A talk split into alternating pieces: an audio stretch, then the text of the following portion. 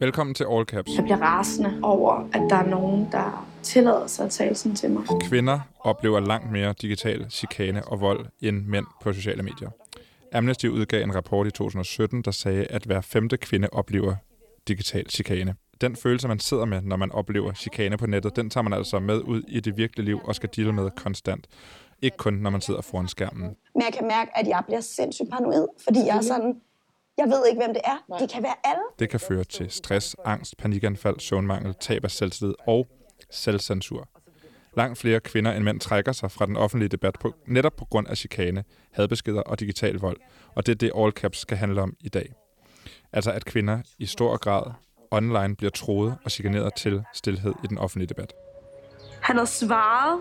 Han er på krogen. Han tjekker mine mails. Han ser min story. Han føler rigtigt, han er vigtig for mig. I søndags kunne man på DR se første afsnit af den tredelte dokumentar Hvem vil voldtage Louise med og om Louise Kølsen, der jævnligt oplever digital chikane, men som kulminerer i en voldtægtstrussel per mail med oplysninger om, om hendes private og hemmelige adresse. I dag der har jeg besøg af netop Louise Kølsen, som også går under navnet Twerk Queen, men øh, i dag der bruger vi dit borgerlige navn. Tak skal du have. Selv tak. Det synes jeg, det giver mere mening, ikke? Ja. Hvordan har du det, Louise? Jamen, altså lige nu har jeg det ret godt, faktisk. Og det tror jeg måske ikke helt, jeg havde regnet med, at jeg skulle have det. Nej. Øhm, men det sidste halve år, der har jeg nok haft alle følelser på spektret. Altså lige fra at være ekstrem rasende og hævngærig til at være bange og ked af det, og også altså enormt paranoid, mm. og, og også føle mig virkelig skør. Hvor længe har du ventet på, at den skulle udkomme, dokumentaren? Jamen, vi startede med at filme 1. februar, og så blev vi øh, officielt færdige øh, midt juni, men der er ikke rigtig nogen af os, der er færdige med det her projekt, der har sluppet det endnu. Nej, nej det er klart. Fordi vi jo blandt andet alle sammen sidder og venter på, om øh, hvordan Morten reagerer på, hvad han selv har omtalt som vores dokumentar. Altså, at, at vores, som ja, han er en del? Ja. Okay, interessant. Ja, meget. Det, det må vi lige vende tilbage til lige om lidt. Jeg skal også lige øh, præsentere de andre i studiet, fordi udover dig, der har jeg Maja Kalkuloransen, og du er, læser op her, en del af Cybernauterne, hvor du er specialist i digital kultur, online hadfællesskaber og digital chikane. Og så har du fulgt manusfæren i mange år, og er en erfaren taler, tæt talker og oplægsholder. Og for det ikke skal være løgn, også forfatter til bogen Kantorol Temmes, medforfatter. Mm. Medforfatter, ja. Du er også lidt med i den her dokumentar, faktisk. Mm, hvad, hvad tænker du om, øh, at Louise har det her projekt og kommer ud med sin historie på den her måde? Jeg synes, det er rigtig godt, fordi det hjælper med at sætte fokus på noget, der er et meget, meget omfattende problem. Øhm, der er rigtig mange kvinder, der bliver troet, når de deltager i den offentlige debat. Der er også mange, som aldrig står frem med det, eller som lukker munden på sig selv af frygt for det. Og jeg tror, at det, at Louise står frem og fortæller den her historie, vil gøre, at de måske bebrejder sig selv mindre og finder ud af, at det er, det er mere et strukturelt og systemisk problem. Og derfor er vi måske bedre i stand til at gøre noget ved det, og folk er bedre i stand til at organisere sig, når det her sker imod dem, i stedet for bare at trække sig og øh, blive gjort tavse. Mm. Det kommer vi også mere ind på. Derudover, der har jeg Lumi Soleta med, og du er øh, specialkonsulent ved, nej, for ligebehandling for Institut for Menneskerettigheder. Og så har du beskæftiget dig også meget med digital vold og chikane. Hvad synes du om, har du, du har også set dokumentaren og skrevet om på Twitter, hvad synes du om den? Jamen, jeg synes, at øh, det er så vigtigt, at vi får øh, den type historie. Louises historie er jo virkelig, virkelig vigtig til at hjælpe os alle sammen med at sætte billeder på, øh, at kunne forstå øh, omfanget og karakteren ikke mindst af den her digitale chikane, der finder sted, når man som kvinde, bare fordi man er kvinde, blander sig i den offentlige debat. Altså det her med rent faktisk at få sat ord, få sat billeder på, at det har en pris. Og det er en pris, som vi alle sammen bliver nødt til at diskutere. Det er en pris, som vi som samfund bliver nødt til at diskutere, fordi vi kan ikke være tjent med som samfund, at, øh, at kvinder de bliver tidigt ihjel på den måde. Velkommen til jer alle tre, og velkommen til lytteren. Mit navn er Anton Gade Nielsen, og det her det er All Caps, og nu kommer der en jingle. Og så vil jeg høre jer, altså I andre, har I oplevet på samme måde øh, digital chikane og trusler på nettet på baggrund af jeres køn, og ikke på jeres, hvad I nu end snakker om? Maja Kalke Hansen? Jeg har oplevet meget lidt. Jeg er utrolig privilegeret på den måde. Jeg har også fået en trussel i forbindelse med øh, Louises program øh, af de samme mennesker, eller de siger i hvert fald, det er de samme. De sender fra det samme type krypteret maildomæne. Det er også en voldtægtstrussel. Men ellers så, øh, så oplever jeg mest, at folk prøver at angribe min øh, legitimitet. Og det har jo ikke så meget at gøre med mit køn, kan man sige. Så har jeg også set lukket for, hvor der bliver talt om mig, når jeg udtaler mig til medierne, hvor det er lidt mere ubehageligt. Men det er jo ikke direkte rettet mod mig. Så kan man sige, der kan det være med at kigge ind, men det er helt klart meget kønnet. Det der, øh, altså, så er jeg en feltmadras og en lud og, og ja. sådan noget der. Okay. Ja. Jamen, jeg har øh, også været forskånet for det, vil jeg Nå, sige. heldigt. Men jeg har også øh, den strategi, at jeg ikke blander mig i debatten. Jeg øh, observerer det, kan man sige, arbejdsmæssigt, undersøger det, men jeg blander mig ikke i debatten, og det er et meget, meget bevidst valg. Øh, fordi jeg orker simpelthen ikke at kaste mig derud. Øh, Fordi du ved, hvad der... jeg ved, hvad der sker, og hvad konsekvenserne er, så jeg er helt klart en af dem, der alene på grund af tonen og de konsekvenser, der er forbundet med at blande sig i debatten, trækker mig. Okay, Og det er lidt paradoxalt, kan man sige. det må man sige. Men forståeligt. Nå, lad os tale lidt om, øh, om dokumentaren til at starte med, så vi ligesom kan sætte rammen. Fordi det kan jo være, at der er nogen, der ikke har set traileren, eller for den sags skyld første afsnit. Det er indtil videre kun første afsnit, der er tilgængeligt. Men øh, Louise Kølsen, kan du ikke øh, lige sådan helt kort fortælle, hvad er det, der er på spil i den her dokumentar? Hvad er det, der sker? Jeg vågner op om morgenen den 3. januar til en e-mail fra en krypteret mail, øhm, hvor der står, vi kommer og voldtager dig, efterfulgt af mit navn og min adresse, som ellers er hemmelig. Og som, øh, som den borger i 2020, jeg jo er, så screenshotter jeg det og lægger på mine sociale medier, før jeg tager til politiet. Øhm, og hos politiet, som jo normalt er dem, der skal hjælpe en, når man bliver troet, straffeloven den bliver overtrådt, der bliver jeg mødt med øhm, beskeden om, at det her er jo ikke en rigtig trussel. Hvorfor? Det, jamen, det var jeg også selv lidt forvirret over, så siger jeg, und, undskyld, hvad? Og så siger politibetjenten til mig, øhm, der står jo ikke, de kommer på tirsdag klokken, klokken 14 og voldtager dig. Og så siger jeg, nej, altså, jeg forstår godt, at det nok ikke handler om, hvorvidt der dukker nogen op på min adresse, og rent faktisk prøver at voldtage mig, men sidst jeg tjekkede, var det stadig ulovligt at tro med voldtægt. Og hun er sådan lidt, nå ja. Og jeg må faktisk sige tre gange ordret, jeg insisterer på, at du laver en sag på det her. Og det ender hun med at gøre, og det er så ligesom, skal jeg ikke sende mailen videre, vil du have IP-adressen? Så hun sådan lidt, nej. Hun tager et billede af mailen på min telefon, øhm, som dem, der arbejder lidt med tech, de ved, hvor komisk det er. Ja. Og så sender hun mig ellers ud af døren med ordene om, du skal nok ikke regne med, der sker så meget. Og det øjeblik, der beslutter jeg mig ligesom for, at hvis ikke politiet og dem, der egentlig bliver betalt for at gøre det her stykke arbejde, finde ud af, hvem det er og retsforfølge dem, så må jeg selv gøre det. Fordi jeg kan ikke leve med den uretfærdighed, at man kan sidde og oprette en krypteret mail og tro folk. Og jeg kan heller ikke personligt leve med at skulle kigge mig over skulderen øhm, og vide, at Morten er derude og potentielt kan nå mig resten af mit liv. Så derfor sætter jeg mig ligesom for, så må jeg finde nogen, der kan hjælpe mig til det her. Ja. Og det er det, dokumentaren handler om. Så der er, det Ja. er, ja. Og det er den her, og hvorfor var det lige præcis denne her øh, kommentar? For du har fået, du er udsat for mm. Altså dick pics og chikane mm. Og ubehagelige beskeder jævnligt, tænker Ja. jeg. Jamen, altså, jeg har helt klart fået min del af had på nettet. Øhm, alt fra, at nogen synes, at jeg er inkompetent, jeg er en dum lud, og man ikke kan høre på, hvad jeg siger, når jeg har sådan en røv, til øh, dick pics og øh, måske sådan mere grove beskeder. Men jeg har aldrig oplevet noget så voldsomt som det her. Jeg tror, det der sker, når man er i den offentlige debat, især som kvinde og eller som en eller anden form for minoritet, det er, at man opbygger sådan et følelsesskjold Mm. som desværre er nødvendig for at kunne være en del af det her. Men lige den her besked om, vi kommer og voldtager dig, den gik altså direkte igennem mit følelsesskjold. Og det tror jeg, den gjorde, fordi at de andre ting, jeg har skulle deal med, har jeg ligesom kunne forklare som, der er nogen, der er provokeret, fordi jeg udfordrer deres verdensbillede, eller det er måske en, en 13-årig, der ikke helt forstår, hvad han, hun skriver.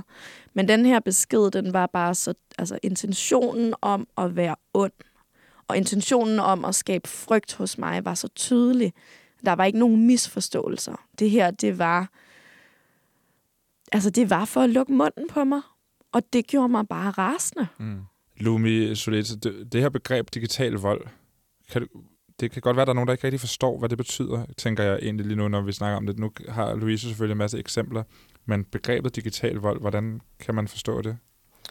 Nu er det ikke et begreb, vi bruger. Det er ikke et begreb, vi bruger. Men vi bruger øh, den digitale chikane mm. som begreb. Øhm, og det er jo altså det er jo udtryk for øh, det, der rammer, når man blander sig i den ofte debat. Vi har jo undersøgt øh, omfanget og karakteren af hadefulde ytringer på nettet øh, hvor vi jo gik ind og kiggede på, jamen, altså, hvilken type øh, ytringer, som kan siges at være hadefulde, altså forstået på den måde, som er nedværdigende, som rammer udsatte grupper, for eksempel øh, kvinder, etniske minoriteter, øh, seksuel orientering osv.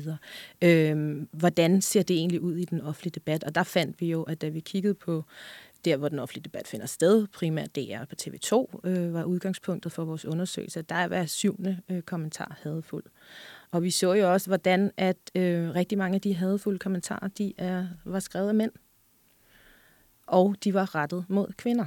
Altså, og det, øh, altså når man så hører en historie som for eksempel Louise og mange andre, der jo har stået frem, så bekræfter det egentlig det billede, vi alle sammen sådan lidt går og har af, af tonen i debatten og klimaet øh, derude, kan man sige. Og, og det vi jo så også fandt i den undersøgelse, og også i vores senere undersøgelser, det er jo, at folk de vælger, sig, øh, de vælger at trække sig alene på grund af den hårde tone. Øh, kvinderne de trækker sig i højere grad øh, end mændene. Øh, de yngre de trækker sig også, det vil sige, at vi står tilbage med en offentlig debat, som er meget lidt repræsentativ. Mm. En offentlig debat, som består af ældre og som består af mænd. Og så kan man jo så diskutere, hvor demokratisk er sådan en samtale så egentlig, hvis alle kvinderne de vælger at holde sig væk alene på grund af tonen. Og fordi at den digitale chikane jo rammer dem på deres køn. Louise, i stedet for at trække sig, så går du i virkeligheden i dialog med ham, Morten mm. her, som han kalder sig. Ja. Han hedder formentlig ikke Morten. Så det vil i hvert fald være meget dumt. Hvordan, det, det må have været ekstremt grænseoverskridende at ja. gå i dialog med en, som skriver noget så ubehageligt ja. til en. Jamen, det var det. Um, det var faktisk øh, altså i forbindelse med, at jeg besøger Maja, at hun giver mig det råd, at hun siger, hvis, altså, hvis, hvis du vil have fat i dem her, hvis du vil lokke trolden ud af hulen, så er du nødt til at gå ind i hulen til ham. Havde du nogensinde selv tænkt, at det var en approach?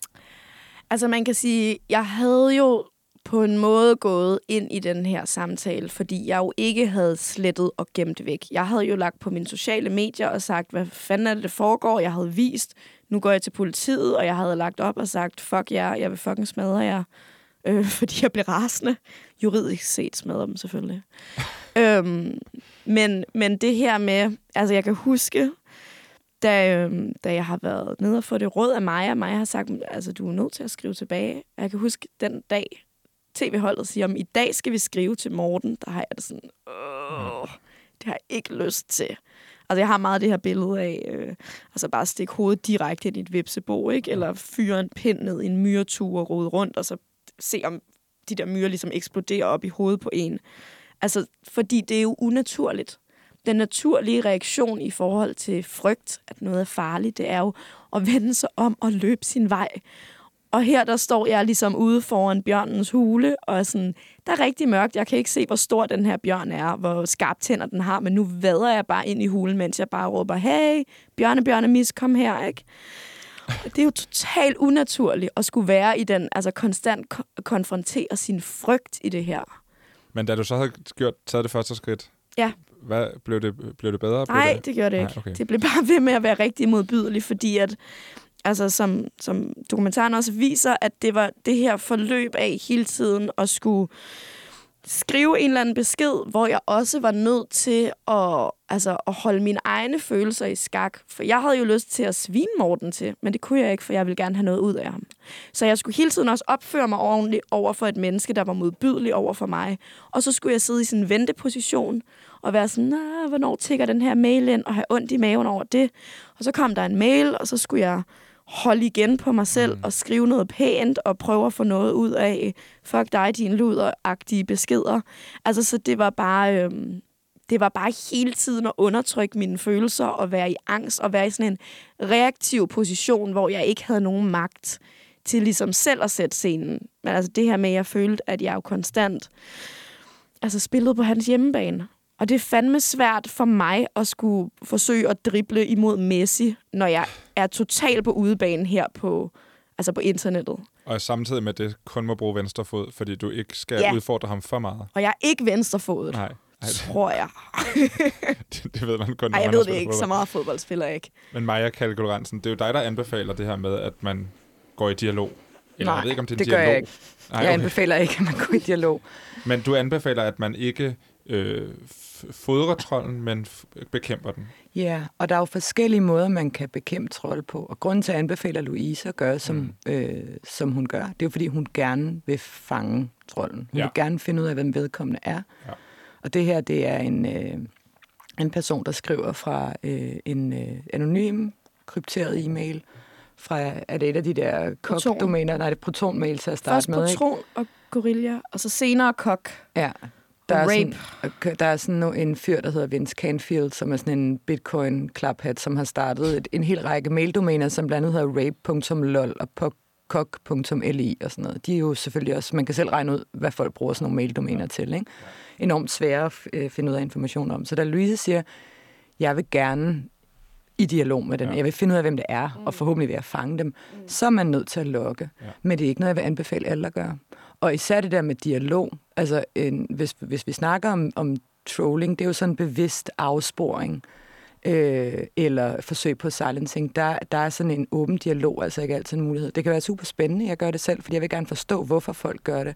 Men hvis man bliver udsat for trusler, øh, i, i meget høj grad, så vil jeg ikke anbefale alle at gå ind og prøve at snakke om, hvorfor tror du mig? Altså også hvis det er mange hundrede trusler, så kan man bruge hele sit liv på at sidde og prøve at gå i dialog med det. Så det er vigtigt at forstå. Det er noget, jeg anbefaler Louise i den her konkrete Mm, okay. sammenhæng. Det er ikke alle sammenhæng, jeg vil anbefale at gøre det. Nogle vil jeg bare anbefale at blokere vedkommende til screenshots, gå til politiet.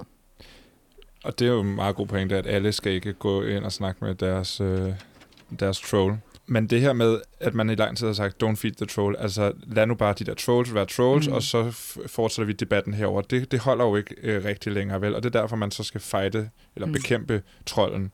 Øhm, og er det, så, er det så en måde at gøre det på, for eksempel som øh, Louise, at man ligesom øh, anmelder, eller lægger det ud til offentlig skue, og ikke bare pakker det ind, ind i sig Mm. selv og tænker, og det skal nok gå væk på et tidspunkt, eller... Det her med at oute folk, der tror, Mm. Det kan være en rigtig effektiv metode, især hvis man ved, hvem de er. Øhm, Jeg har for eksempel set flere, der får trusler eller super ubehagelige, hadfulde beskeder fra folk fra deres egen Facebook-konti, hvor de står frem med navn og billede. Blandt andet øh, en tidligere kollega fra Amnesty. Det er simpelthen så boomeragtigt. Det Jamen, der. det er helt vildt, men det her er altså også nogle unge mennesker, men det var, det var et, et, et, et debatindlæg i Jyllandsposten, der havde om, handlede om samtykkeloven, og det får mange menneskers PCK, det var før den blev vedtaget, men i det her kommentarspor ligger der altså også tre voldtægtstrusler, som er mere eller mindre direkte. At vi burde tage voldtage hende, fordi hun er så grim, så kan hun lære det, et eller andet i den stil. Øh, ligger under et etableret medies øh, kommentarspor. De fjerner det ikke. Mm. Der er ikke nogen, der gør noget ved det. De får endda likes. Øh, og der var der en advokat, der så det her, gik ind og tog screenshots, og så fandt hun der frem til deres arbejdspladser, fordi mm. de er jo på Facebook, det er deres egen konto. Så skrev hun, er du godt klar over, at dine medarbejdere sidder og skriver sådan noget her på Facebook? Mm. Og det synes jeg er en fuldstændig, det er fair game. Altså, fordi hvis man bare ignorerer det, og lader være med at fodre trolden med at gøre noget ved det, så overlader man også øh, offrene for til sig selv. Så det, jeg mener med, at man skal fight dem, det er både, at man skal, man skal gøre noget som, som samfund, som vi gør her, ved at sidde og have en samtale, ved at lave de her undersøgelser, som Institut for Menneskerettigheder laver. Er der noget, vi kan gøre lovgivningsmæssigt? Kan politiet få nogle flere ressourcer? Men især, at vi får en bedre bystanderkultur. Sådan, så hvis jeg ser sådan et kommentarspor, så går jeg for det første ind og siger, hvad fanden er det, du skriver? Gider du slet den kommentar igen? Jeg anmelder den. Jeg skriver til dem, der står for siden og siger, der er nogen, der tror jeres kommentarspor. Mm. Måske sender jeg da en besked til vedkommende og siger, det kan godt være, du er vred over det her, men det er simpelthen ikke en okay måde at opføre sig på. Sådan, så vi gør det socialt uacceptabelt. Og det, jeg tit mangler, er, at andre mennesker, der kigger på enormt grov adfærd, decideret troende adfærd på sociale medier, de synes, det er ubehageligt, og så går de deres vej. Og så overlader de øh, Louise og de andre, der bliver udsat til det, til sig selv. Louise har en platform, som gør, at hun faktisk kan få backup, og det er jo super fedt. Mm. Men der er rigtig mange, som ikke har den platform, og som ikke tør snakke om det, som bliver overladt til sig selv, og de ender med at holde deres kæft. Lumi, du har en kommentar til det? Jamen, altså i forskning, der taler man meget om det her med counter strategies, altså at fællesskabet ligesom går ind og har en modstrategi for alt det her had, der kommer frem på nettet. Og det tror jeg i virkeligheden, altså det er jo det, du også siger, Maja, ikke? at det er enormt vigtigt, at vi på en eller anden måde får skabt en opmærksomhed omkring, at det rent faktisk er en mulighed. Mm. At vi godt som fællesskab, der er derude online, altså kan sige fra og kan sige imod. Øhm, for det, der jo sker med den her type øh, kommentarer, øh, der florerer derude, det er jo, at hvis ikke det bliver sagt imod, hvis ikke det står uimod sagt, så er vi jo på mange måder også med til at legitimere et syn på de her særligt udsatte grupper, som så er kvinder, etniske minoriteter, personer med handicap, øh, folk øh, med en anden seksuel orientering. Så jeg tror, det er rigtig vigtigt, at vi får skabt den der bevidsthed om, at det faktisk er en mulighed. Selvom det kan virke som den lette løsning, bare at se på og egentlig ikke få gjort noget. Og du er, du er specialkonsulent inden for, øh, på Institut for Men, Menneskerettigheder. Hvorfor går Institut for Menneskerettigheder op i, i, i, den, i en sag som den her? Jamen altså, når instituttet interesserer sig for det her emne med tonen i den offentlige debat og den demokratiske samtale, så handler det jo øh, først og fremmest om, at det handler om en af de helt centrale menneskerettigheder, vi har, som jo er ytringsfriheden. Og øh, det vi jo kan konstatere på baggrund af de undersøgelser, vi har lavet, det er, at der er nogen, der bruger deres ytringsfrihed på en måde, som får andre til at afholde sig fra at bruge deres. Det er den her chilling-effekt, man taler om. Øh, og det er jo ret tydeligt, at det er sådan, det forholder sig.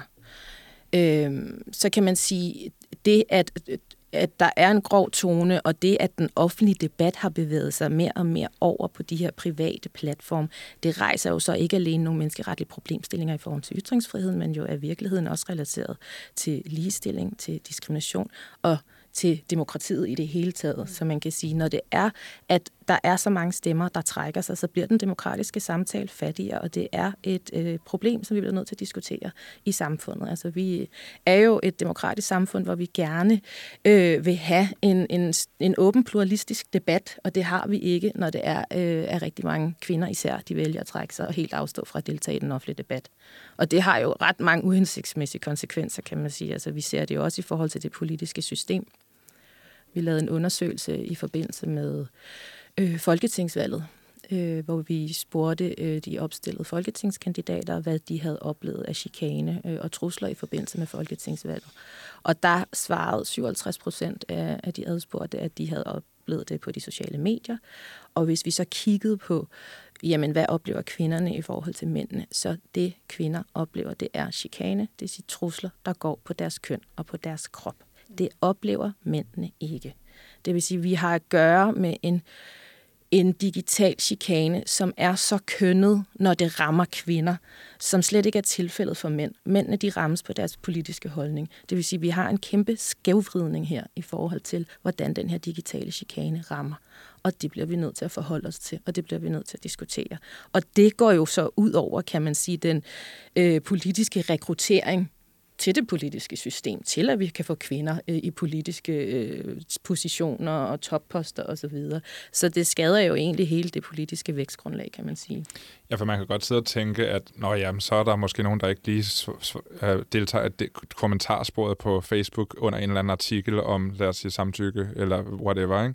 Men det er jo ikke det, der er problemet. Det er jo ikke at folk, nødvendigvis kun det, der er problemet. Det er jo i virkeligheden alle skridtene efter det, som du siger. Ikke? Og jeg er egentlig virkelig glad for, at du udtaler, altså det er jo dejligt at høre, når der er nogen, der rent faktisk har undersøgt det. Fordi en af mine øhm, pointer, eller sådan, det jeg rigtig gerne vil snakke om med den her debat, det er, at det her det er altså ikke et Louise-problem, og det er ikke et kvindeproblem, og det er ikke et internetproblem. Altså det her det er et samfundsproblem.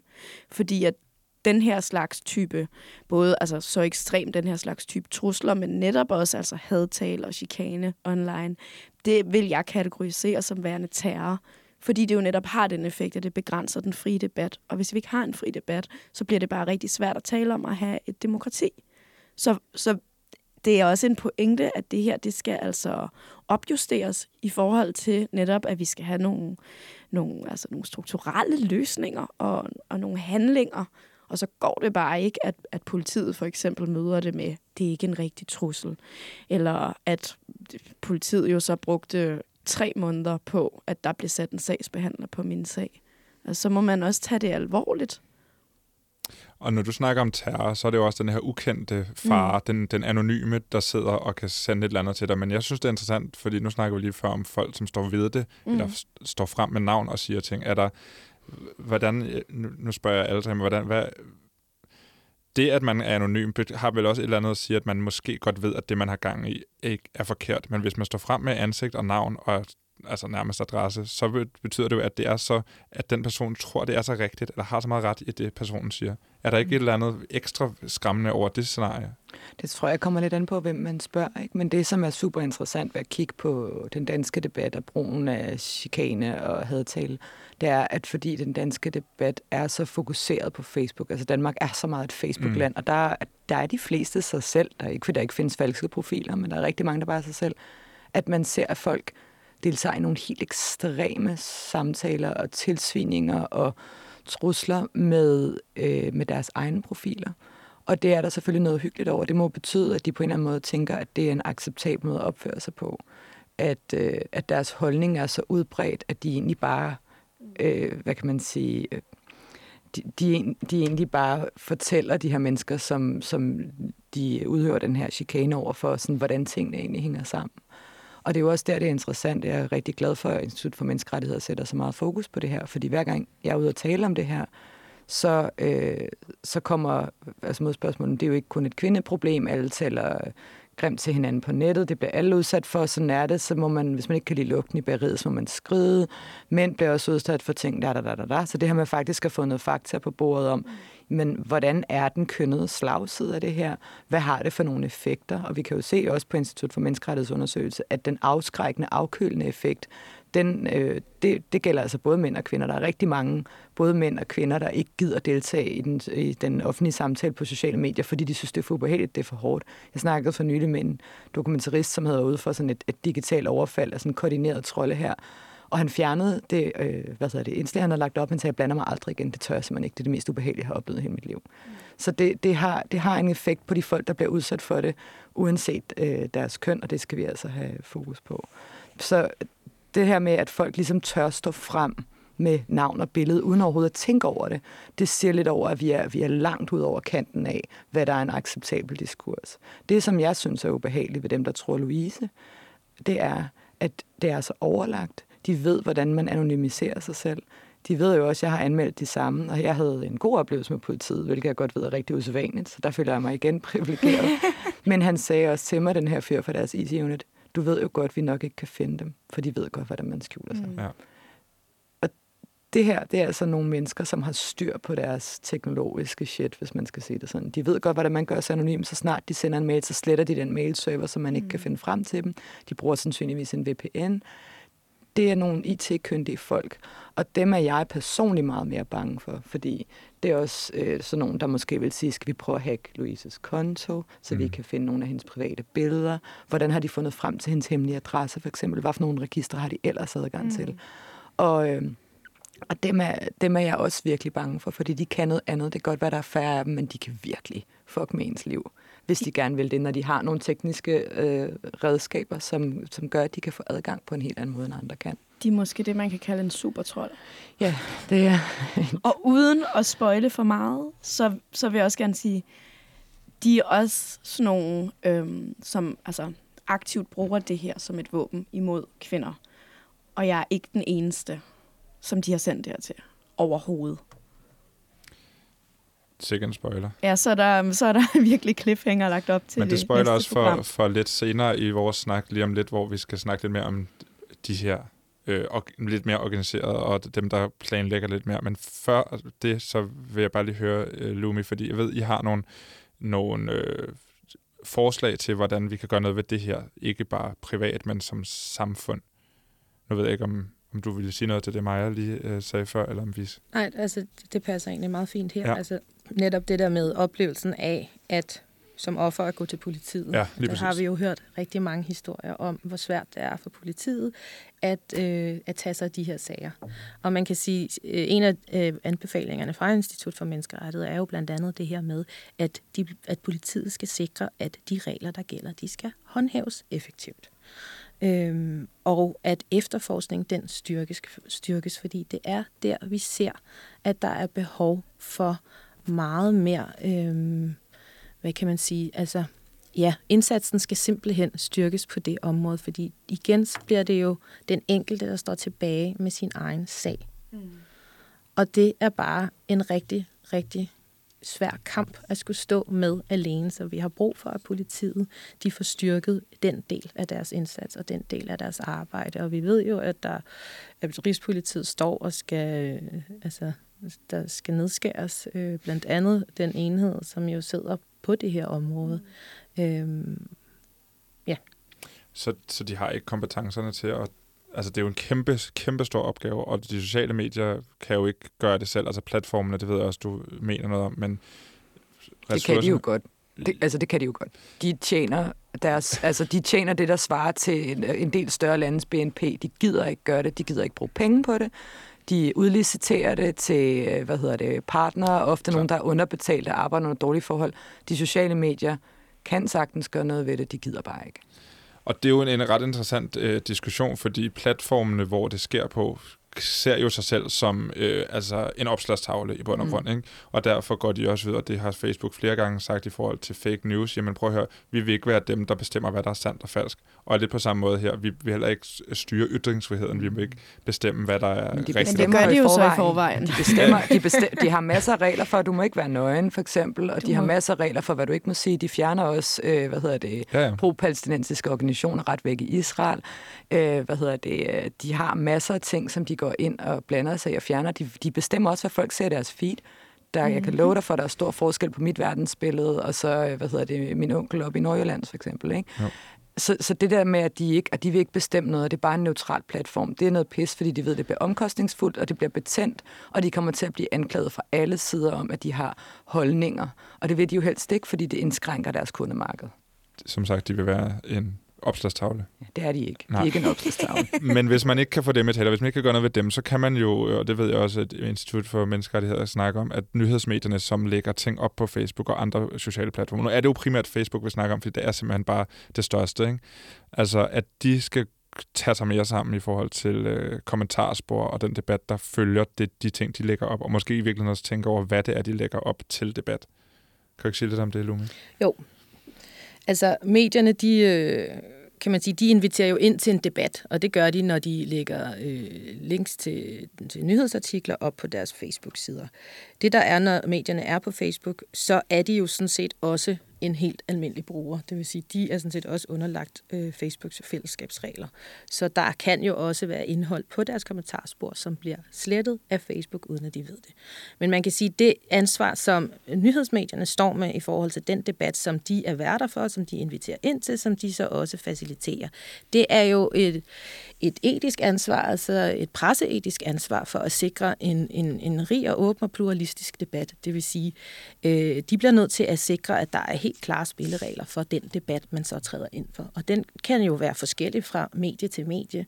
Medierne har jo nogle forskellige værdier, de agerer ud fra, så det vil deres øh, spilleregler for debatten højst sandsynligt også være farvet af. Men som bruger er det rigtig vigtigt, at når du træder ind øh, i, en, i en medieskabt debat, at du ligesom er med på, jamen her der gælder de her spilleregler.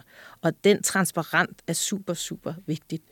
Øh, og på samme måde er det jo også vigtigt, at man som øh, bruger i sådan en debat øh, altså er orienteret om, jamen, altså, hvilke beskeder bliver slettet, og hvilke øh, lader man blive stående, hvordan håndterer de trusler øh, osv. Og hvordan går det?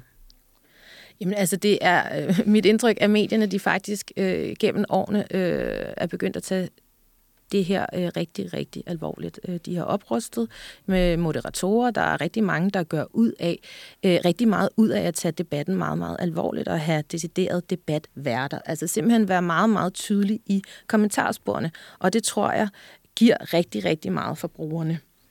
Øhm, altså, da vi startede med at lave undersøgelser på det her område for, ja, hvad, knap seks år siden, der var jo der var slet ikke den der opmærksomhed fra mediernes side om, at det også var et ansvar, de havde.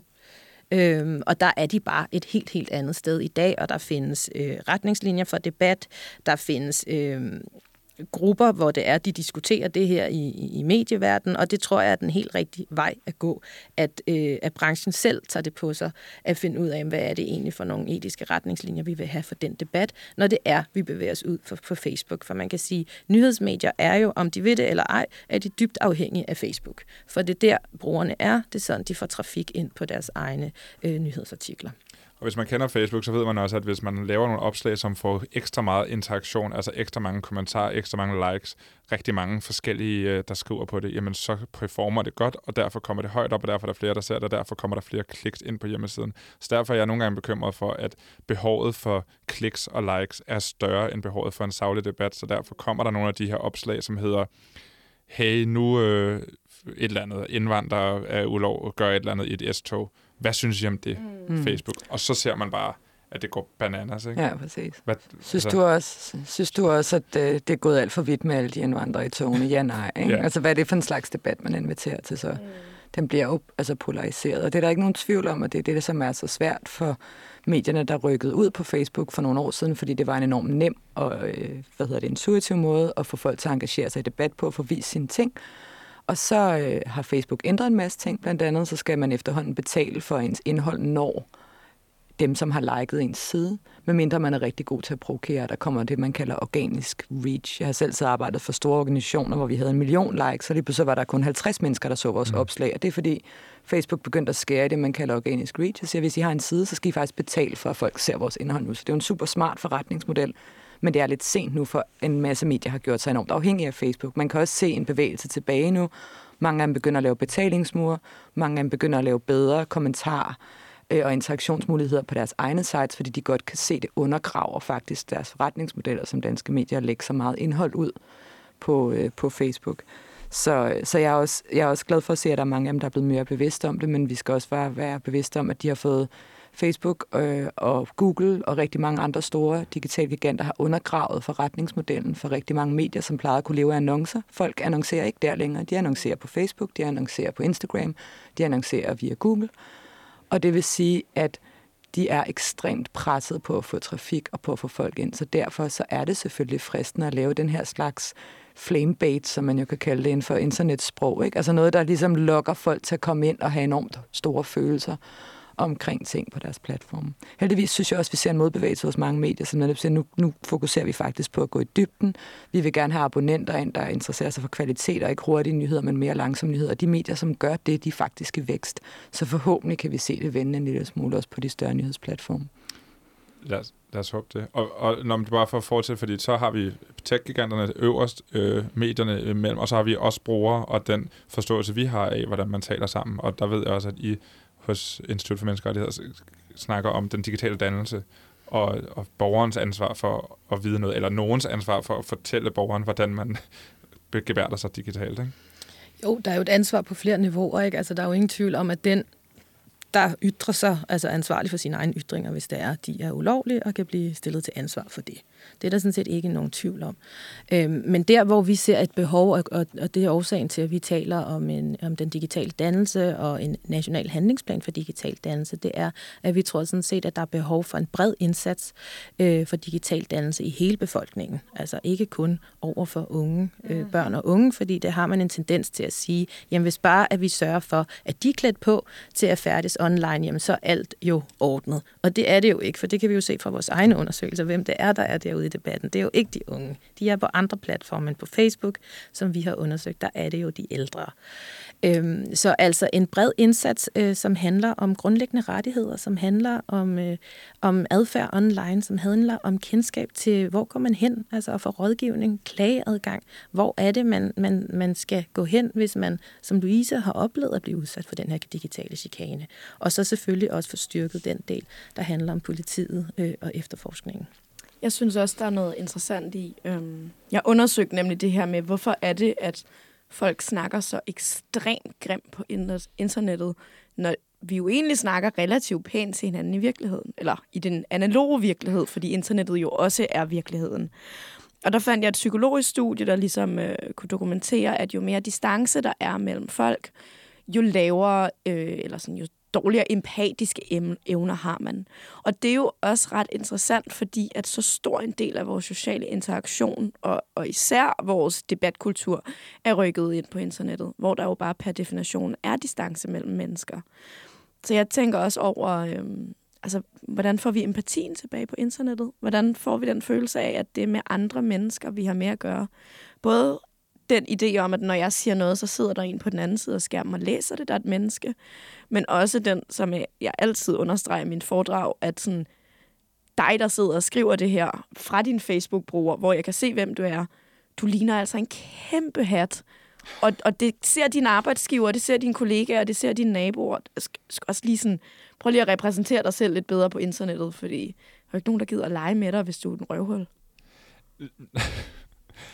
Men jeg, nu kommer jeg lige til at tænke på noget. Her den anden dag, der delte du, øh, Louise, på din øh, Instagram-story, ja.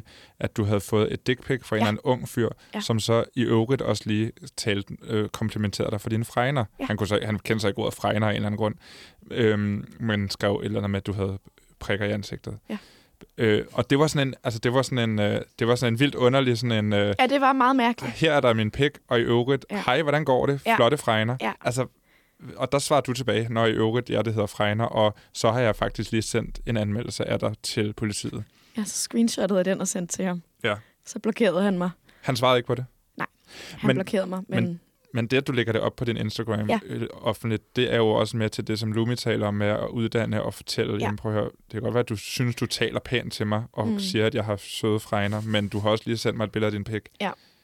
Jamen, altså, det var faktisk mit nytårsforsæt for to år siden, at jeg ville anmelde samtlige dick pics. Og Ja. det lagde jeg op på min Instagram. Og jeg var faktisk lidt chokeret over, hvor mange, altså især unge, der skrev tilbage, var sådan, gud, er det ulovligt? Fordi altså, alle ved jo godt, øhm, det er ikke rart, og det er ikke fedt. Og når jeg skriver til unge mænd, der har sendt mig et dick pic, hvorfor gør du egentlig det? Så sletter størstedelen jo deres, deres profiler, fordi de godt ved, det, det skulle jeg nok ikke have gjort. Mm. Men, men det var ret chokerende, hvor mange der egentlig ikke vidste, at det var ulovligt, og at man havde ret til at anmelde det.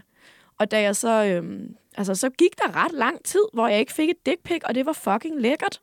Og da det så første tækkede ind, jeg tror, det var i juli, så anmeldte jeg det så, og, og lagde så også op, at, øhm, at straffen er altså 5.000 kroner i bøde minimum.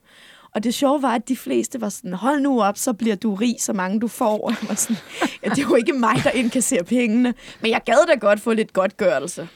Ja, du skal Fed bare sende dem sådan en, øh, en betalingsopkrævelse En via Facebook. pay. Ja, præcis, når de sender det. 4.500 ja, kroner. 4.500 for det. Så anmelder jeg ikke. Altså, det er jo interessant det her med, at, at jeg, jeg, jeg kan ikke huske, hvor jeg så den undersøgelse, men det var det her med en, en undersøgelse af dem, der sender dick pics, hvad mm. de tænker, at de tror, at folk ja. Ja. bliver glade for det. Altså, Ja. jeg tror, det er et kompliment, og det synes jeg simpelthen er så interessant.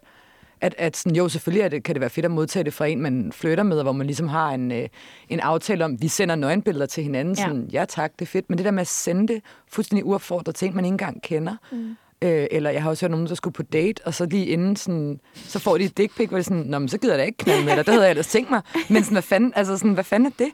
Altså det, der, der, der, der skal også lige sådan en eller anden form for digital dannelse der på det lidt mere sådan seksuelle område, at sådan, lad være med det. Det er ikke et kompliment. Det kan godt være, du tror det, men, men, men Altså, det er det ikke. Jeg har simpelthen altså. sagt til så mange unge mænd, sig det med blomster, ja. ikke med dick pics. Og så er de sådan, nå, hvad?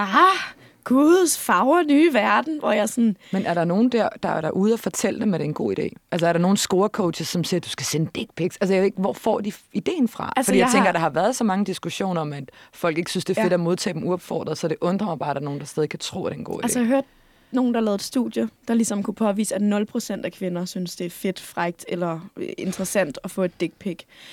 Men jeg tror, det er fordi, at dick pics jo netop ikke handler om sex. Dick pics handler jo om magt. Det er jo en magtudøvelse at sende nogen en irrigeret diller, uden at spørge om lov. Ligesom at voldtægt og seksuelle overgreb jo ikke handler om sex og fløt og samspil. Og det skud ud til Pia Kærsgaard, der er ikke nogen, der er blevet sexforskrækket. Vi gider bare ikke at blive voldtaget. Det vil være super fedt, vi ikke blander de to ting sammen. Men det er jo netop af en magtudøvelse at sige, jeg har lyst til dig, og jeg er egentlig pisse ligeglad med, om du har lyst til mig, eller at du er et menneske, der får lov til at bestemme til eller fra. Her er min diller. Bang. Altså, så for mig at se, handler det egentlig om... Altså, jeg har netop spurgt flere unge mænd og været sådan, hvorfor? Og enten så siger de jo, det, det er et kompliment, jeg vil vise, hvad du gør ved min krop.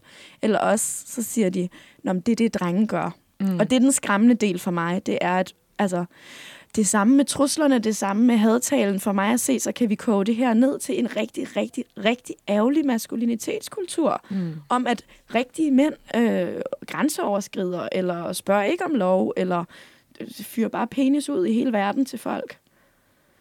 Men er det, det, det tænker jeg inden for dit felt, Maja, det her med de her mandefællesskaber, mandekultur, manusfæren, mm. som du taler om. Mm. Altså, hvad er det for nogle mænd, der er på spil her? Eller kan du sige lidt om, ikke nødvendigvis hvem det er, der specifikt sender til Louise, men lidt mere generelt om mænd på nettet, der prøver at få kvinder til at være stille. Men hvis du specifikt har navnet på dem, der sender til mig, så kunne du lige sige det bagefter eventuelt.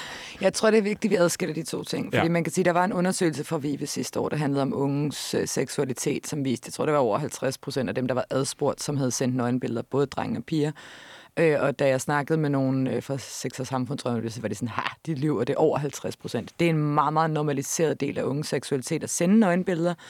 Og så er der også nogen, som sender dem øh, til folk uden samtykke, fordi de tænker, at som du siger, det er det, drenge gør. Så her taler vi om mainstream-kulturen, men når vi taler om manusfæren, så er det et begreb, der dækker over nogle specifikke grupperinger på nettet, der samles om øh, øh, hvad hedder det, spørgsmål om mænd, maskulinitet og køn, ud fra en idé om, at øh, køn er en, en biologisk realitet, der er forskel på mænd og kvinder, og, øh, og så også i en oppos- ofte i en opposition til sådan en moderne ligestillingsdagsorden. Men derudover så er der rigtig stor forskel på de her grupper. Der er nogen, der er incels, som vi har talt ekstremt meget om, fordi folk synes, det er et meget fascinerende fænomen, og fordi nogle af dem har været voldelige og begået decideret terrorangreb.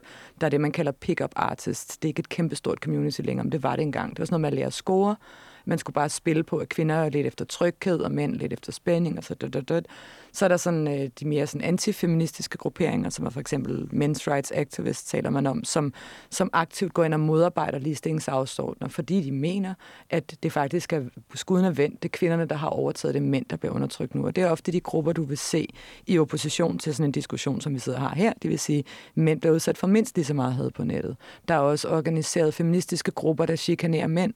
Det er faktisk øh, ikke et, et kønnet problem, det er et menneskeproblem. Mm.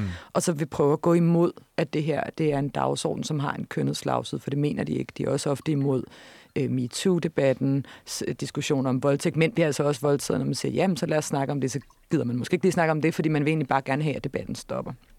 Så på den måde, manusfæren er rigtig mange forskellige grupper. Der er også dem, der hedder Men Going Their Own Way, MGTOWs, som, øh, som er mænd, der mener, man skal afstå fra kontakt med kvinder. Det er et separatistisk fællesskab. Og som er nogen, der sidder rigtig meget på forskellige internetforer og, og organiserer decideret chikane. Så manusfæren er et stort og bredt begreb, øh, hvad hedder det, og nogle grupper inden for manusfæren koordinerer chikane.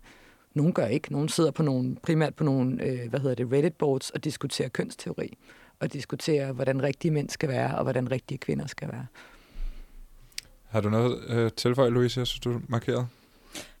Nej, jeg var bare, jeg, jeg blev bare lidt slået over det der men going their own way, mm. som så koordinerer og kontakter kvinder og chikanerer, chikanerer dem. Det giver jo ikke mening. Så skal I gå ud i en skov.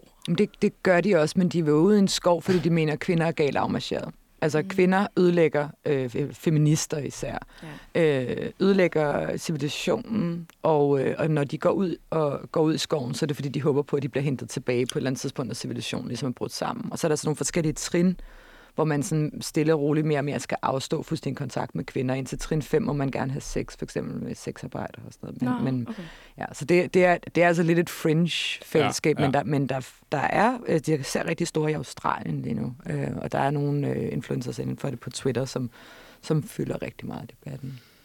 Lumi? Ja, men altså, når vi snakker øh, mainstream debatkulturen, så tænker jeg, altså, der er jo ingen tvivl om, at der er sket et skridt i den måde, vi interagerer på øh, online. Øh, og, og, og det er derfor, altså fordi folk de glemmer jo simpelthen, øh, at der sidder en person i den anden ende, som modtager den trussel, den besked, hvad det nu måtte være. Og det er derfor, jeg mener, det er så vigtigt, at vi får de her personlige historier frem, sådan så vi kan forstå, hvad de helt personlige konsekvenser er, og i mm. virkeligheden også være med til at forstå, hvad det så altså er for nogle skadevirkninger, det har for demokratiet på sigt. Men så lad os lige få de personlige konsekvenser, Louise. Fordi ja. det, altså, du har i det her rum ultimativt øh, vundet over hadbeskeder i forhold til, hvor mange du har fået. Mm. Øh, hvad, hvad gør det ved dig i din dagligdag? Jamen, altså især det her forløb med øhm, konstant at, at opsøge Morten og kontakt til Morten, der har jeg, altså, jeg har haft øhm, decideret angstanfald, som ikke er noget, jeg ellers har oplevet. Øhm, men den her øh, meget stresset situation hele tiden at være i, hvad min krop og mit nervesystem har opfattet som livsfar. Altså det at gå på gaden, og øhm, så er der lige pludselig en, der, en mand, der stopper op og vender sig om. Og det kan han jo gøre en, en million ret logiske grunde. Men den måde, min krop har reageret på det, har været som sådan, alle skal gå, og hvis nogen de gør noget, de ikke burde gøre, så er det potentielt livsfar. Øhm, jeg har, ja, som man også kan høre, været utrolig paranoid. Øhm, jeg har haft rigtig svært ved at holde styr på, hvad der er fakta, og hvem man kan stole på, og hvad der er løgn. Fordi jeg er trådt ind i en verden, hvor netop, at min frygt ikke har et ansigt. Så det kan potentielt være alle mennesker, hele tiden, alle steder, der kan være dem, der vil skade mig. Jeg har stået og tænkt over, om ham i Fakta, der bippede mine varer, måske var Morten. Mm. Øhm, den fyr, jeg datede på et tidspunkt, blev også sådan helt vildt øh, altså sådan, skræmt af, eller var bange for, kunne det være ham? Hvem, var der noget med noget løgn der? Det er jo ikke fordi, at jeg fra den ene dag til den anden vågnede op og tænkte, nu vil jeg ikke deltage i den aktive debat. Altså for mig har det egentlig, når jeg har snakket med nogle af dem, der har været i, øh, i de her meget pressede situationer i længere tid, der har valgt at trække sig. Altså det har været skræmmebilledet af, der vil jeg rigtig gerne ikke ende hen. Øh, men jeg læste en fin citat i en bog forleden dag, der sagde, at det, det er lidt ligesom, hvis der er nogen, der drysser en lille smule arsenik på din morgenmad hver dag. Altså, du dør ikke af en lille smule arsenik, men over længere tid, så begynder du at kunne mærke virkningerne. Og, og der må jeg bare, selvom jeg, jeg bryder mig ikke om at sige det her, men det har den effekt, at jeg tænker, skal jeg lige deltage lige i den her debat? Mm. Måske jeg lige bare skulle være i baggrunden på den her. Magter jeg det her? Er det det værd? Altså, så det, det har omkostninger. Både, kan man sige, immediate stress og angst og, og depression og også øh, social isolation. Jeg har da overhovedet ikke haft lyst eller overskud til at være sammen med nogle mennesker. Øhm, men så også long term, at altså, som Lumi også siger, øh, det kan jeg forestille mig, hvis man undersøger det her hele tiden, så tænker man, men der skal jeg aldrig over. Mm. Det virker da bare kun modbydeligt. Men du har ikke har du på noget tidspunkt tænkt, nu trækker jeg mig? Nej. Nu, det er der mange, der har synes jeg skulle, kan jeg sige. Øhm, mennesker, der elsker mig, der har været sådan, det lyder som en super dårlig idé, det mm. her. Og det er jo kun fordi, at jeg for det første er øh, rigtig ressourcestærk og har et, et mange mennesker i mit netværk at trække på, men så også fordi, at jeg er stadig og til tider lidt dumdristig. Maja Kalke du, du markeret. Ja, jeg synes, at det er vigtigt også at kigge på, og det ved jeg både Institut for Menneskerettigheder har sat fokus på i deres undersøgelse, men det har Amnesty også. De lavede en undersøgelse for et par år siden, som også kiggede på kvindelige lokalpolitikere og mm. folketingspolitikere. Der er nogle bestemte emner, der har den her effekt. Der er nogle bestemte emner, som det er så ubehageligt at deltage i en debat om, at det tit ender med, at folk trækker sig. Og det er blandt andet køn og ligestilling. Det er også øh, indvandrere, flygtninge, øh, og det er religion ved ikke, om, om der er flere, jeg lige skal huske at nævne nu. Men, men der, det er dem, der er trigger det er dem, det er dem, der er trigger-emner. Dem kan du ikke gå ind og diskutere, uden at få en hel masse had. Og der var decideret en af de her lokalpolitikere, der sagde, jeg diskuterer det bare ikke længere. Og folk siger, ej, hvorfor? Du svarer så aldrig på sociale medier længere, men jeg har bare fuldstændig droppet det. Og hun er altså også ud for, at folk sådan aktivt ledte efter nøgenbilleder af hende i hendes lokalområde. Ikke? Der var nogen, der fik smidt dick pics i deres fysiske postkasse, blev printet ud wow. og smidt i fysisk postkasse, det er altså også noget, der, der vil noget. Ikke? Sådan, jeg ved, hvor du bor, ja. og du får lige dick pic fysisk i din postkasse. Jeg står Lam- og printer det ud på min hjemmeprinter. Lamineret? Next level. Jeg har Nej, hørt om en, der har fået et tilsendt. Lamineret. Lamineret. Fedt, fedt. Så, så, så det, det er dedikation. Om sig selv. Men det her med, at vi har nogle emner, som det er nogen, vi alle sammen godt ved, de får ja. følelserne i kog, men der er simpelthen nogen, der ikke tør deltage i debatten mm. om det, der ikke orker det, og som ender med at trække sig. Og så står dem tilbage, som kan holde det ud, som har tyk hud, som er stedige, og det er virkelig sejt, dem der står tilbage, men der er også rigtig mange, der trækker sig, og der er rigtig mange, som bliver ved med at deltage også, som oplever øh, altså sådan en, en, en hårdhedseffekt, mm. som jeg tror heller ikke er særlig sund personligt. Altså, at man bliver, øh, man bliver aggressiv, man bliver paranoid. Jeg kender det for mig selv nogle gange, når jeg har været i en rigtig ubehagelig diskussion i lang tid. Så hvis folk spørger mig om et eller andet på sociale medier, så svarer jeg som om, at det er et fucking angreb. Ja. Og det er det jo ikke altid folk sådan, her jeg spurgte, altså det er et oprigtigt spørgsmål, sådan, nå ja, okay. Når man bliver, sådan, ja. man bliver kampparat, og man er, bliver ikke sådan super fed at have en, en diskussion eller en debat med, så det gør debatten enormt polariseret, og den gør den ubehagelig, og det gør det, det gør det svært at deltage, uden at det har nogle ret sådan, tunge personlige omkostninger for en. Jeg synes også personligt, det er svært at være til stede øh, i de, øh, hvad hedder det, de sådan, sammenhæng, jeg ellers er i, hvis jeg går mm. og er med i en online debat, fordi man slipper det ikke. Det er der hele tiden, det er alle steds nærværende, og man skal hele tiden være klar på, at der kommer et eller andet ubehageligt ens vej. Og, øh, og, og jeg kan slet ikke forestille mig, hvordan det må være, når man har en endnu større platform, eller man for eksempel er, er politiker eller sådan noget. Ikke? Man skal virkelig øh, på en eller anden måde kunne fjerne sig fra det rent følelsesmæssigt. Og jeg ved, at du har, fordi det her det er jo også i, i virkeligheden en opfordring til, at, at vi skal jo deltage i debatten. Det er jo, det er jo vigtigt, at der er debat, og der er øh, øh, hvad hedder det, forskellige artede stemmer i debatten. Så derfor ved jeg, at du har nogle øh, ligesom forholdsregler, eller nogle ting, man kan gøre for sig selv, før man kaster sig ud i debatten. Mm. Altså, hvad, kan du ikke prøve at fortælle om det? Altså jo, det er noget, jeg anbefaler desværre til alle, der skal ud og blande sig i debatten. Øhm, det er, at man skal kigge på sin sociale mediekonti og se, om der er, har man lukket eller åben profil. Er man okay med at have en åben profil? Måske skal man lige fjerne billederne af sine børn. Måske skal man lige sørge for, at der ikke ligger ens telefonnummer og ens e-mail. Måske skal man fjerne tags fra ens hjemmeadresse. Måske skal man få hemmelig adresse. Man skal sørge for at sikre sine forskellige sociale mediekonti, så man ikke risikerer at blive hacket. Det vil sige, skifte passwords, få sig en password manager, få øh, to-faktor login på alle de største, vigtigste konti, man bruger.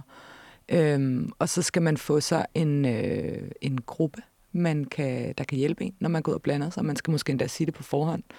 Nu er jeg med i det her program, eller et eller andet. Er I, øh, vil I være mine backups? Det kan være nogle venner, det kan være nogen, man ikke kender så godt, men som er gode til at blande sig. Altså nogen, der kan ligesom hjælpe en, nogen, der kan give en god råd, hvis der sker et eller andet. Og jeg ved godt, det lyder overdrevet, men det er faktisk øh, det, man er nødt til at forberede sig på.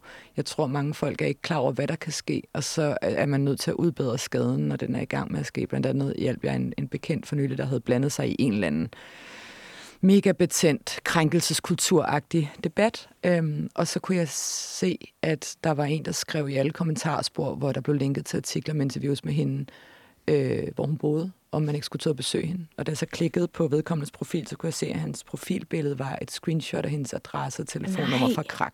Ej, hvor ubehageligt. Sindssygt ubehageligt. Og øh, hun bor her, hun bor her, hun bor her, alle mulige steder. Og så skrev jeg til vedkommende, du går klar over det, du laver er ulovligt, ikke? Jamen, det er jo en, en offentlig adresse. Øhm, og så fjernede han faktisk sit profilbillede, og jeg var inde og skrive til alle øh, social media managers for de medier, hvor han skrev under, gider jeg godt fjerne den her kommentar, mm. det er jo trusler, det er ulovligt, hvilket de så gjorde. Men bare det her med, øh, og vedkommende sagde tilbage efter, det skal ikke nyde noget af at deltage igen. Altså det, mm. det er simpelthen for ubehageligt, det der. Og hvor mange af sådan nogle ting sker der, uden at vi er klar over det. Så jeg er, faktisk, altså, jeg er desværre ude at sige sådan nogle ting til folk, inden de blander sig, og det jeg er bange for, når jeg gør det, det er, at det har en afskrækkende effekt i sig selv, at folk tænker, Jesus Christ, er det de forholdsregler, vi skal tage? Og det er desværre, ja, det er det lige nu. Jeg håber selvfølgelig, at vi får ændret kulturen, så man ikke behøver, for det er trods alt ikke folks ansvar at skulle gå og, mm. og, og, og sådan skjule sine private informationer. I, i virkeligheden, så, altså, vi har jo haft et tillidssamfund, hvor alle var at finde i telefonbogen. Ikke? Mm. Men, men det er bare rigtig svært at have nu. Vi så det også under den her SAS-gate, den ved jeg ikke, om I kan huske, hvor de mm. lavede en reklamefilm, der var mange, der blev sur. Så blev folkene, der var ansat på reklamebureauet, mm. troede, og deres private adresser lagt ud på 4chan og Reddit. Ja. Øhm, altså, det er, jo, det er jo helt vildt, det her våben i hænderne på nogle mennesker, og der skal bare meget få mennesker til at vide, sådan, det er en rigtig effektiv måde at lukke ja. munden på folk på. Så, så indtil vi får fikset det, så anbefaler jeg, at folk har hemmelige adresser, for eksempel. Ja. Mm. Desværre. Nederen. Super nederen. Jamen, skal vi så slutte af på sådan en neder? Nej, men øh, altså, vi kunne tale uendeligt om det her, og det håber jeg også, at vi gør som samfund, fordi det er øh, ekstremt vigtigt, og vi skal jo have alle med, når vi uh, har et demokrati. Det er jo ligesom en af pointerne, Louise Kølsen. Jeg vil bare gerne lave en pick me up, så vi ikke slutter på noget nederen. fordi nu har vi snakket om alt det her med, at man skal beskytte sig, og det kan virke afskræmmende. Så får jeg bare lyst til at sige, altså, hvorfor det er så vigtigt, at vi gør det her. Selvom det virker totalt bøvlet og som et, altså et, et Sisyphos-projekt.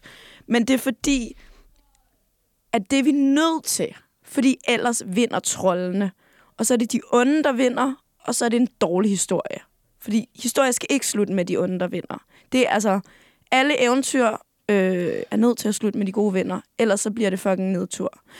Så grunden til, at man skal blande sig, og selvom at man kan blive udsat for modbydelige ting, og selvom det kræver, at man fjerner nogle informationer, eller måske sletter øh, billeder af ens børn, og får lige lavet to trin og opgraderet sine passwords, det er fordi, hvis vi bare giver slip og stiller os tilbage og siger, det har jeg ikke lyst til at gøre, så ender vi altså med et sted, hvor at der kun findes nogle meget få stemmer, der råber højt, som er nogle rigtig modbydelige mennesker. Og så er det sådan, tonen bliver sat i vores samfund.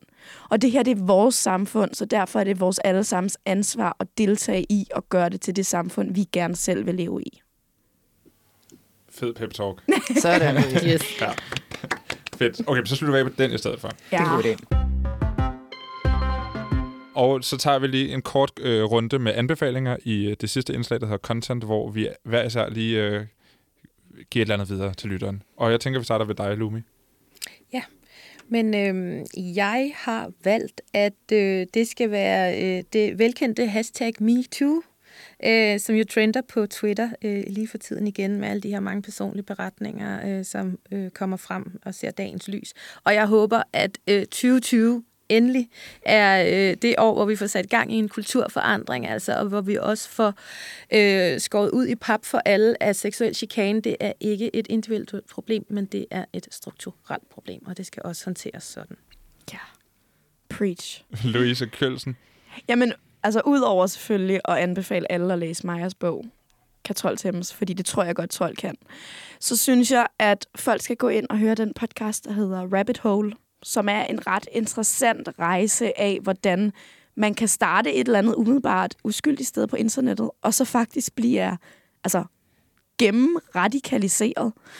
Og det giver et indblik i, hvordan søde, normale, velfungerende mennesker kan ende som voldsparate ekstremister. Mm. Og det tror jeg, det er ret vigtigt, at vi begynder at forstå, hvad det er, der foregår, for at kunne gøre noget ved det. Den kan ikke anbefales nok. Jeg har anbefalet den før i programmet, men altså endelig anbefale mm. den igen og igen, for det er virkelig en interessant og stærk serie, dokumentarserie.